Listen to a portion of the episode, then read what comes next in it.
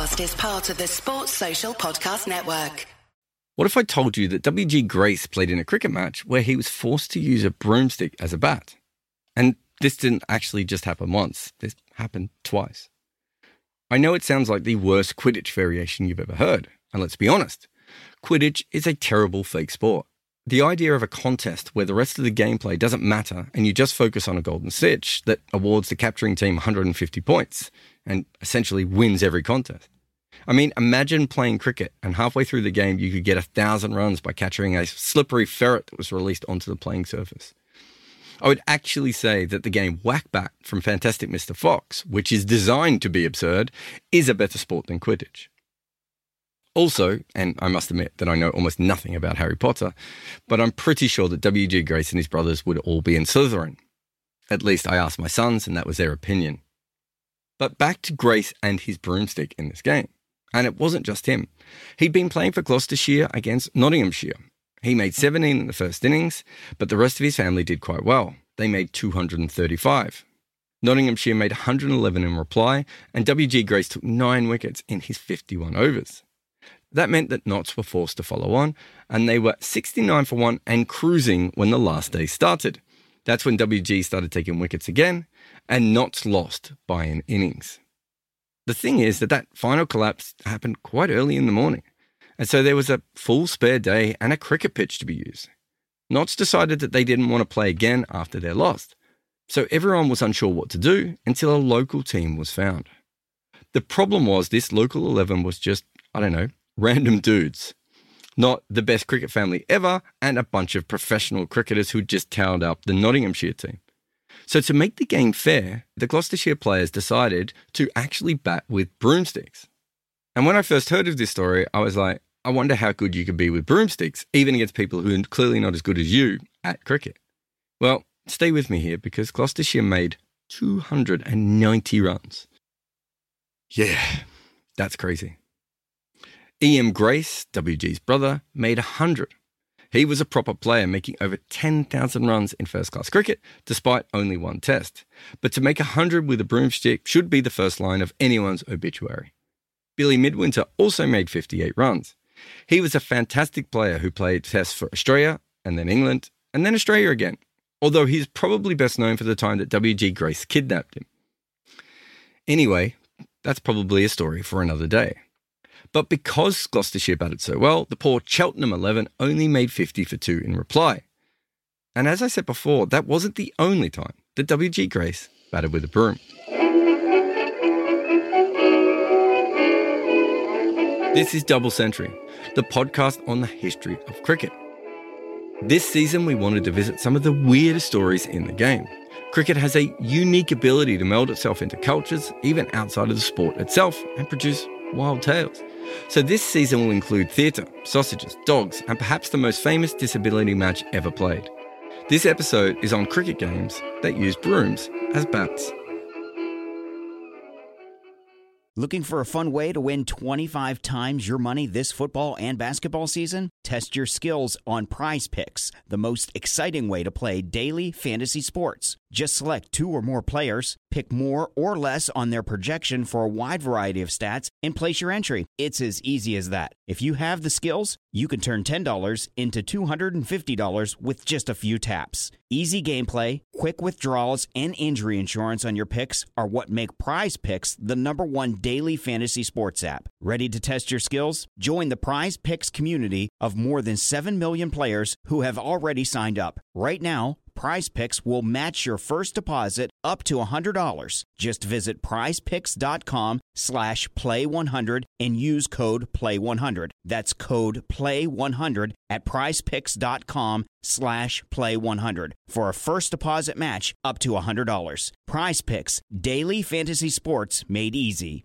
The United States Border Patrol has exciting and rewarding career opportunities with the nation's largest law enforcement organization. Earn great pay with outstanding federal benefits and up to $20,000 in recruitment incentives. Learn more online at cbp.gov slash careers slash There have been instances where teams of men have lost to teams of women. Despite the close ties between cricket and tennis, there's never really been any push that I can see for any version of a mixed 11 contest.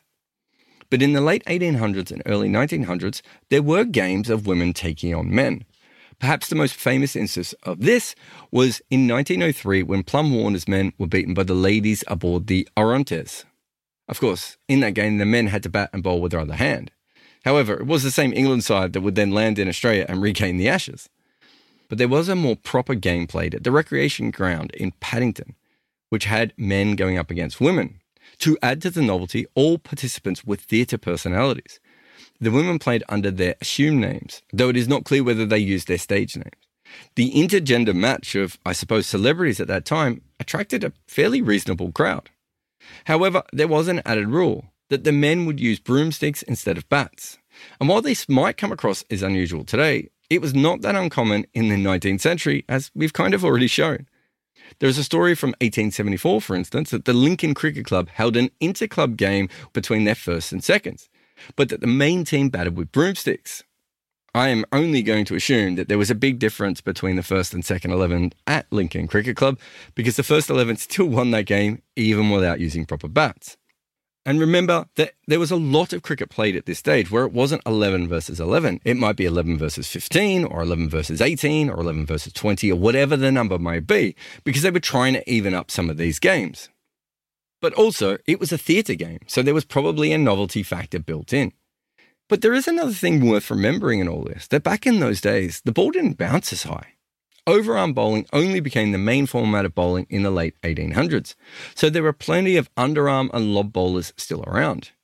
I think more importantly, again, the pitches were softer and you didn't get many bounces. This might explain why E.M. Grace or the Lincoln first did so well despite not even using bats. And the theatre game was the same, because despite the brooms, the men won, so another match was arranged afterwards. There was an added condition this time. The men had to play with their wrong hands and broomsticks. And to add to that, if they fielded with the right hand, not necessarily the right hand, of course, a penalty of three runs would be awarded to the women. It was a fair call, for some of the women were not quite acquainted with the sport at all. And it was obviously quite a spectacle, as this match was reported on in the Times. And it wasn't just like a couple of lines, they really wrote about it. They said an amusing incident occurred by a lady who was batting having the politeness to field the ball herself, but the penalty was not enforced and she was allowed to continue her innings. With these new playing conditions in place, the women thespians beat their male counterparts, making 60 runs themselves and bowling out the men for only 23. Of course, had the men won both games, it surely would have been called a clean sweep. Thanks for listening to Double Century. This podcast was made entirely possible by our supporters at Patreon. You can find the link in the show notes. Double Century is a podcast narrated, produced, and co written by me, Jarrod Kimber. Abhishek Mukherjee is the main writer, and Nick McCorriston edits, mixes, and co produces the show. Sports Social Podcast Network.